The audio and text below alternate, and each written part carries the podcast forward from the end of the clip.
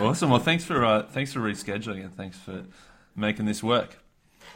Sure, I'm glad whichever one of you was in a motorcycle accident is okay. yeah, yeah, that's that's we it. were scheduled for Indo, weren't we? And then Yeah, we're gonna. Yeah, I. Uh, we're all good now though. It's healing nicely. it was just the skin. Good. Just the skin, so that's all right. Just a flesh wound, huh? yeah, exactly. Welcome back to What You'll Learn. My name is Adam Ashton. Aloha, ladies and gentlemen. Uh, mate, Amy Morin. What's your name? Adam. Apparently. Uh, Amy Warren, super cool chick. We just had an awesome interview, mate. How much we learned from her? Yeah, a really cool chick. So she wrote a blog post called "The 13 Things Mentally Strong People Don't Do." Went viral. Wrote a book by the same title. She had a TED talk, which is like 2.2 million views. Yep. And yeah, it's awesome. Yep, check out her stuff, listen to the interview, and hopefully uh, you guys enjoy it. Yeah, if uh, and just before our previous episode was our 20 minute thoughts on the book.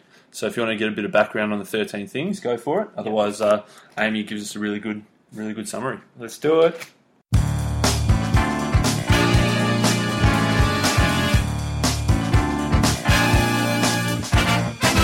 Uh, awesome. Well, let, let, let's get stuck in. So we're with uh, Amy Morin today, author of 13 Things Mentally Strong People Don't Do. So, Amy, thanks for joining us. Well, thanks for having me. So we did a, uh, a what twenty minute, thirty minute podcast during the week on the book, which we really loved. So thirteen things mentally strong people don't do. Uh, first of all, can you can you start explaining what is mental strength? Yeah, mental strength is really a combination of three things. And the first one is figuring out how do you regulate your thoughts so that you don't think either overly positive, but you also don't want to be overly negative. You just want to make it so that you can think realistically. And the second part of it is regulating your emotions so that you can be in control of your emotions and your emotions don't control you. And the third part is about behaving productively despite whatever circumstances you find yourself in. And sometimes people will say, well, I'm really good at, at one of the three things. And other times people say, okay, I think I'm, I'm doing equally well in all three, but there's always room for improvement. I always say that we possess mental strength to a certain degree anyway, but you can always do more exercises and give up the bad habits that are holding you back and build more mental strength in your life. It's sort of like somebody said, well, I have a lot of physical strength, so I never need to work out again. Your muscles would get weak over hmm. time, and mental strength is the same. It's something you can keep building over time, and you can continuously grow and become better. Yeah, fantastic. So do you, you, you mentioned there everyone's everyone's got mental strength, is that right? And it's just to, to what extent and how much you, you work on it. Exactly, and I think a lot of people just don't know how to work on it, and a lot of people just aren't sure. Well, what else can I do to become mentally stronger? Yeah, nice. So uh, you talked about mental strength helping us with our bad habits. So what what do our bad habits cost us? So the, the value of having this mental strength. you know, when you, I'm a therapist by trade, and over the years, I had seen that um, sometimes when people are doing well, it wasn't always about the the new habits that they developed. Sometimes it was about the the bad habits that they had, and it was about giving up their bad habits so that they could really move forward. And you know, as a I'm a social worker, and by trade, we learn to build on people's strengths, and I think there's a lot to be said for building on strengths. But at the same time, I think we do people a disservice if we don't acknowledge our weaknesses and say how do i how do i work on these things because sometimes you're only as good as your worst habit and if you can work on the worst habits that you have you can skyrocket yourself forward Yeah. Amazing. And so you you mentioned uh, well oh well what do you what do you do with yourself actually at, at the moment? What do you do?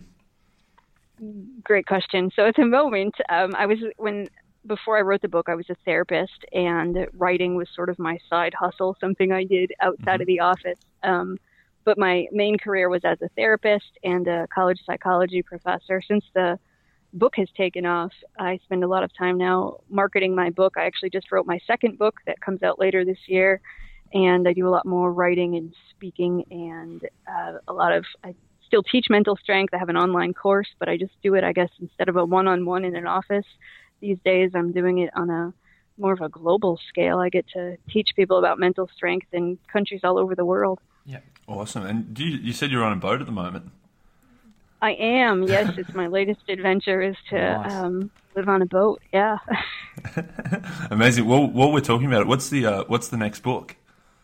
it's called 13 Things Mentally Strong Parents Don't Do. Oh, nice. Um, Yeah. The readers of my first book, I just kept getting the same question over and over again with people who were asking me, how do we teach this to kids? It would be great if we could start teaching people mm-hmm. at a younger age how to be mentally strong. So I approached my publisher and said, what do you think about a parenting book? Because we had thought about I could write a book for kids, but I think it's really important to start with the parents because parents are going to coach their kids and teach them these skills and be there right in the moment to reinforce it. So I thought, let's start with the parents and, and teach them how to teach kids about mental strength. And then maybe down the road we'll do something for kids, but I wanted the parents to have the information first. Yeah, mm. nice.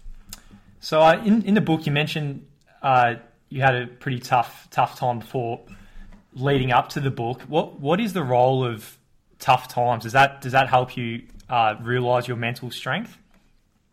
I think in a lot of cases it does. In my personal experience, I when I was 23, my mother had passed away, and then on the three year anniversary of her death, my 26 year old husband died suddenly from a heart attack, and really those losses, I've definitely learned a lot about myself. Here I am a therapist, and I'm telling other people about the skills and tools that they can use in their life. But then when I was going through these things myself, it was really an opportunity to to use them and to figure out well what's what really works when you're going through these tough times. And I I saw a lot of people in my therapy office who had gone through tough times and just felt like they never really got through it, like they it somehow held them back in life. And and then I saw other people who had gone through incredible adversity and yet it had made them stronger. And I really wanted to mm-hmm. know how do you how do you go through tough times and come out okay on the other side. And mm-hmm. so my personal journey with learning with learning about mental strength really um, was eye opening to me to figure out okay, it's not just about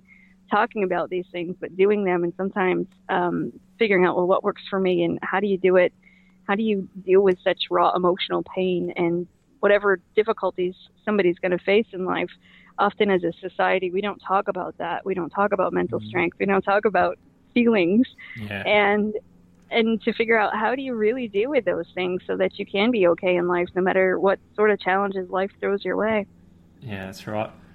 So yeah you wrote the article after your husband-in-law was uh, was ill you were saying. Did you expect it to have such a huge response? Because that article went all over the world and got shared 18,000 times and yeah. Yeah, so uh, a few years after my husband had passed away, I was fortunate enough to find love again. I got remarried. And shortly after that, you know, I found a new job, I've got a new house, and I thought this is my fresh start in life. And shortly after, my uh, husband's father was diagnosed with terminal cancer. And mm-hmm. I had lost my mother and my first husband in really unexpected and sudden circumstances. And in this case, it was like I knew what was coming. I knew mm-hmm. that I was going to lose him and I just didn't want to go through it all again. And so that was when I wrote the original article, 13 Things Mentally Strong People Don't Do. And it was a letter to myself of all the things I shouldn't do if I wanted to make it through yet another uh, loss um, as strong as possible. And I sort of only published it online, sort of on a whim. I thought, well, maybe it'll help somebody else. And crashed the website it had gone on within a matter of the same day. And I didn't know it was because of my article. I thought, oh, that's interesting. Yeah, wow. and then Forbes picked it up, and 10 million more people read it there. And Business Insider, I think their version has almost 30 million views, and it just kept getting bigger and bigger and bigger. And all these things were happening, but I didn't tell the story of why I wrote it. So it was really interesting when it went viral. Nobody knew that it was a letter to myself. Yeah. I was getting news media from all over the world calling me and asking me about mental strength, and yet at the same time, I was going through this very personal pain that I wasn't ready to make public yet. So I was glad that I had the opportunity to write the book um, down the road to be able to share the the reason behind why I wrote that article. Yeah, nice. And with the, the with the article, how did you uh, how did you come up with the thirteen things? Um, you know, a lot of people ask me, was there magic in the number 13? Did you mean to have 13? And no, I didn't. It was just a matter of, I think, things that I knew I just never had written down on paper. And it was a matter of the combination of the things I'd learned through my journey so far and things I'd seen in my therapy office, and just a matter of things that I knew weren't healthy yet were really tempting to do when you're going yeah. through tough times. That we all tend to take these unhealthy shortcuts and it makes you feel better for a minute, but then actually make bigger problems in the long term. Mm. And so I really wanted to identify those things. And I knew that as I was about to go through another tough circumstance, that if I did those things, ultimately they would hold me back. And so I just just wrote them out without trying to come up with 13 or a magic number or anything like that. Yeah. It certainly helps a, um, a lot of people around the world. We, we really appreciated the book. So we'll get stuck into some of the uh, uh, some of our favourite things that we, we got out of the book. So number four, the fourth habit, they don't focus on things they can't control. We thought that was a yeah, real a real good one. Can you can you explain a little bit about that? Sure. We only have so much mental energy and we only have so much time. And sometimes we waste our resources on things that we can't do anything about. You can't actually control other people or you can't control how other people feel. But we tend to put a lot of energy in those kinds of things. And it's really a waste of time. And if you just channel your energy into the things that matter most in life, it, you can make a huge difference. But it's scary sometimes to say, you know, I can't control that and to sort of give that up to be able to admit, you know, I can't do anything about Yeah. that. Yeah. Um, for a lot of people, that's really hard to do. Yeah, and the one you specifically uh, mentioned was uh, thinking about what other people do, and that you've got really no control about over what other people do. And I think for a lot of people, that's really tough. Um, parents, I'll work with a lot of parents Yeah. who really want to control their 15 year old. Yeah. Well, you can't make your child make great choices when you're not in the room. You know, you have to be able to figure out how do I give my child the skills that he needs to make the decisions, or, or with a lot of people who really want to make sure that other people feel happy or that they are pleasing other people, which is another one on the list, but it's related to this one because I think so many people just say, okay, I really want to make other people feel something or make them do something. And when you figure out, I can only do my best, I can't do anything other than that, I'm going to focus on doing my best rather than worrying about if it's good enough for everybody else. yeah. Unreal. Yeah, perfect. Yeah, it's a good. It's like uh, I assume you've probably read uh, Seven Habits of Highly Effective People, the uh, the Yeah. circle of influence versus the, the circle of concern. very similar. So uh, another another one which is very common, I think, is they don't resent other people's success. So that's you you mentioned in your TED talk as well that that's that's really big, and that that is something that keeps a lot of us down. Is is that resentment of other people?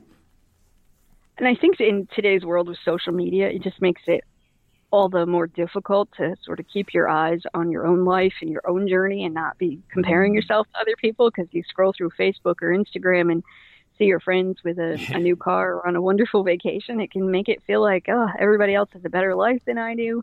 And it's really that comparison trap that tends to cause us to get resentful and we start to think, well, I should have that or I deserve that. And we want to keep score. I'm a good person, so I deserve to have more things in life come my way. But hmm. it doesn't always work like that. Yeah, I think with the, the Facebook as well, it always seems to be your your your worst moments when you're scrolling through Facebook. Either you're home alone on the couch watching TV, and then you see everyone's on their uh, holiday in the in the Bahamas, or as you said, the new car. It's always, they're always at their best when they're posting, and you're always at your worst when you when you're looking at it. And I, I think that's a great way to put it because I think it's so true that you think, okay, I'm not doing anything on Friday night, and you look at everybody else who's out, out talking about how wonderful their lives are, and you think, oh, my life isn't nearly as good. Yeah, what I really uh, took from from this chapter in particular that that I've actually been conscious of, of thinking about is is creating your own definition of, of success, and that don't get don't get jealous of, of what other people have if that's not what's what you want. So, how, uh, can you talk a little bit about creating your own definition of success? I think it's important for all of us to say, well, what what would be my definition of a life well lived? You know, when I'm 85 and I look back over my life, what would I have wanted to have accomplished? And to know what your values are, and to know what's important to you, and to know that if you if your definition of success is to have a wonderful family and spend lots of time with your family, then to not be resentful when your friend who works 100 hours a week can afford a bigger house than you can. But to know, okay, I'm working on my definition of success, and he may have a completely definition, different definition of success, and that's okay. And this isn't a competition Yeah. that I don't have to score about who's doing the best or who has the most. Yeah, love it. It's tough. It's tough to do, I reckon. It is tough, yes. I thought I thought out of the thirteen that was the toughest sometimes to uh yeah to get a handle on maybe from a personal point of view anyway. uh, number number six uh, was interesting. So they don't fear taking calculated risks. So you, you start off with a on the chapter you got a quote: "Don't be too squeamish about your actions. All life is an experiment, and the more experiments you make, the better." and I, I think that so many of us we lose sight of what's actually risky in life. We live in a sort of a really weird time, right? That so many people are afraid of public speaking, yet you'd get in a car and drive somewhere without thinking twice. Well, the chances of death are much higher when you're in the car versus when you're mm-hmm. giving a speech. But yet, yeah, because things feel scary, we think, oh, it must be really risky. But yeah. it's really important to take a step back and know that your level of fear and the level of risk really aren't related.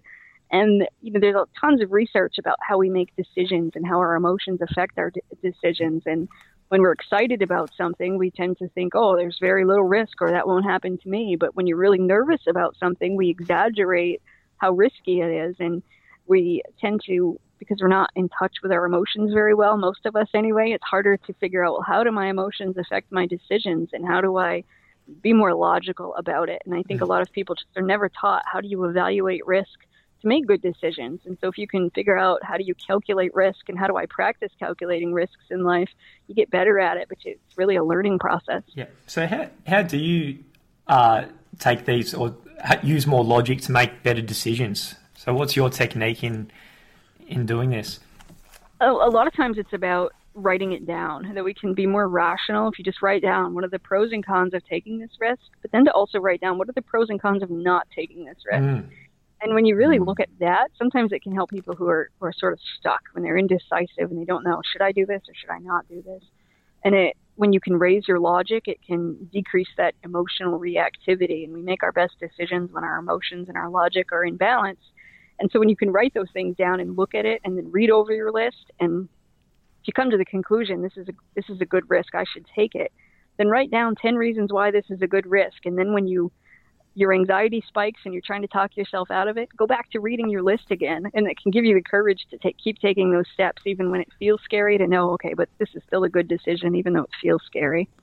Yeah, that's good. I like I like that because if, if you write down the, the risks and all the bad things that could happen if you do do it, uh, that, that's probably a turn off that you need to consider uh, what happens if you don't do it as well. I, I really like that uh, that technique for sure. Uh, another one we like, number twelve, which is pretty topical at the moment. They don't feel the world owes them anything. So, like, I interpret that as a, it gets into a bit into our entitlement culture. We kind of have like we're you know we're just owed something throughout our lives, and, and things are just going to come for us without doing anything about it. Yeah, unfortunately, I think that a lot of people have that mentality. Just because I was born and I went to college, I did these things in life. I'm a good person. I learned a lot. Then then I deserve to get a lot of money or I deserve to get a lot of success or yeah. I'll have a lot of people that say that to me too. They'll say, "Well, you went through a lot of hard times, so you you deserve to have this book that you wrote and and to have a successful life." But that's not true. Just because you go through bad times doesn't mean that you can equal it out with good things happening later on, and that it doesn't. The world doesn't work like that.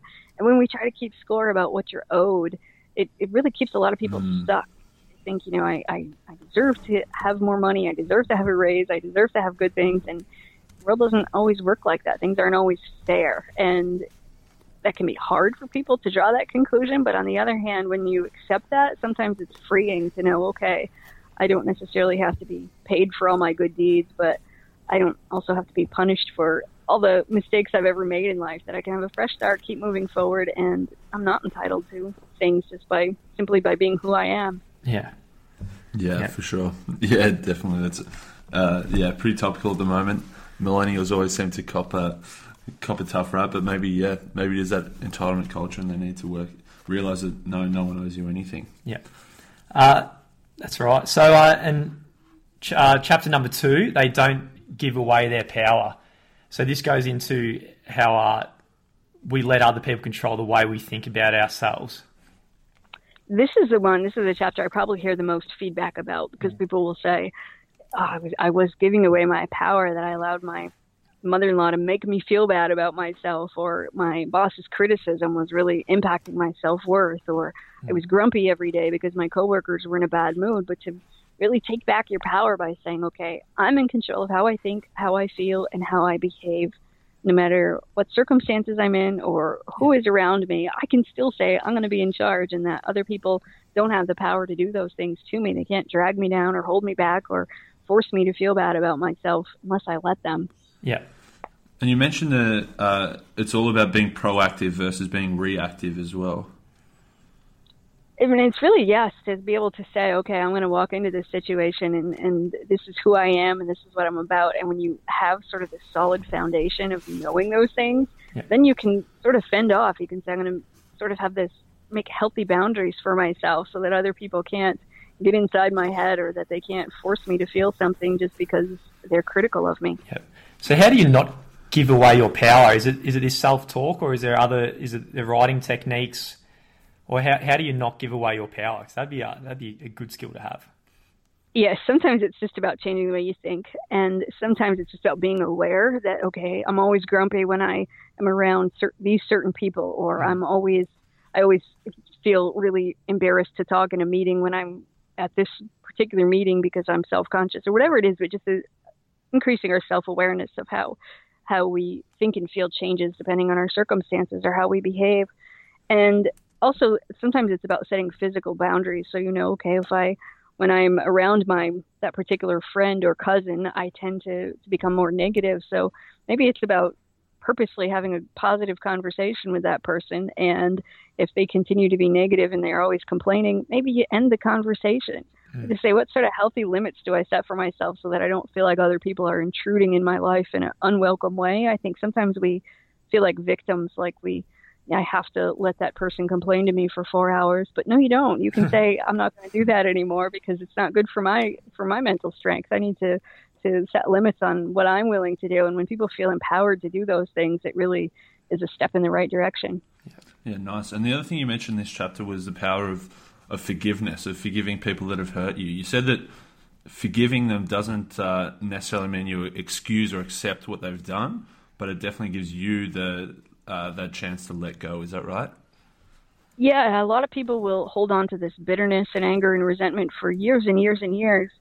And ultimately, it doesn't hurt the other person, it just hurts you. And you don't have to excuse somebody's behavior or say it was okay that they hurt you, but you can say, I'm going to choose to focus on something more worthwhile with my time, so I'm going to let it go because mm. I don't want to waste my mental energy um, on that person because sometimes somebody that maybe did something hurtful to you five years ago, you can let it hurt you for 25 years if you keep thinking about it and to say I'm gonna not gonna waste my time thinking and about it and keep bringing up all these painful feelings all over again. Yeah, yeah, for sure. Nice. So uh, we'll change gears a little bit. Uh, so you obviously, oh, from our perspective, you got a very wise, uh, wise head of yours. So uh, what um, what book do you recommend most to people?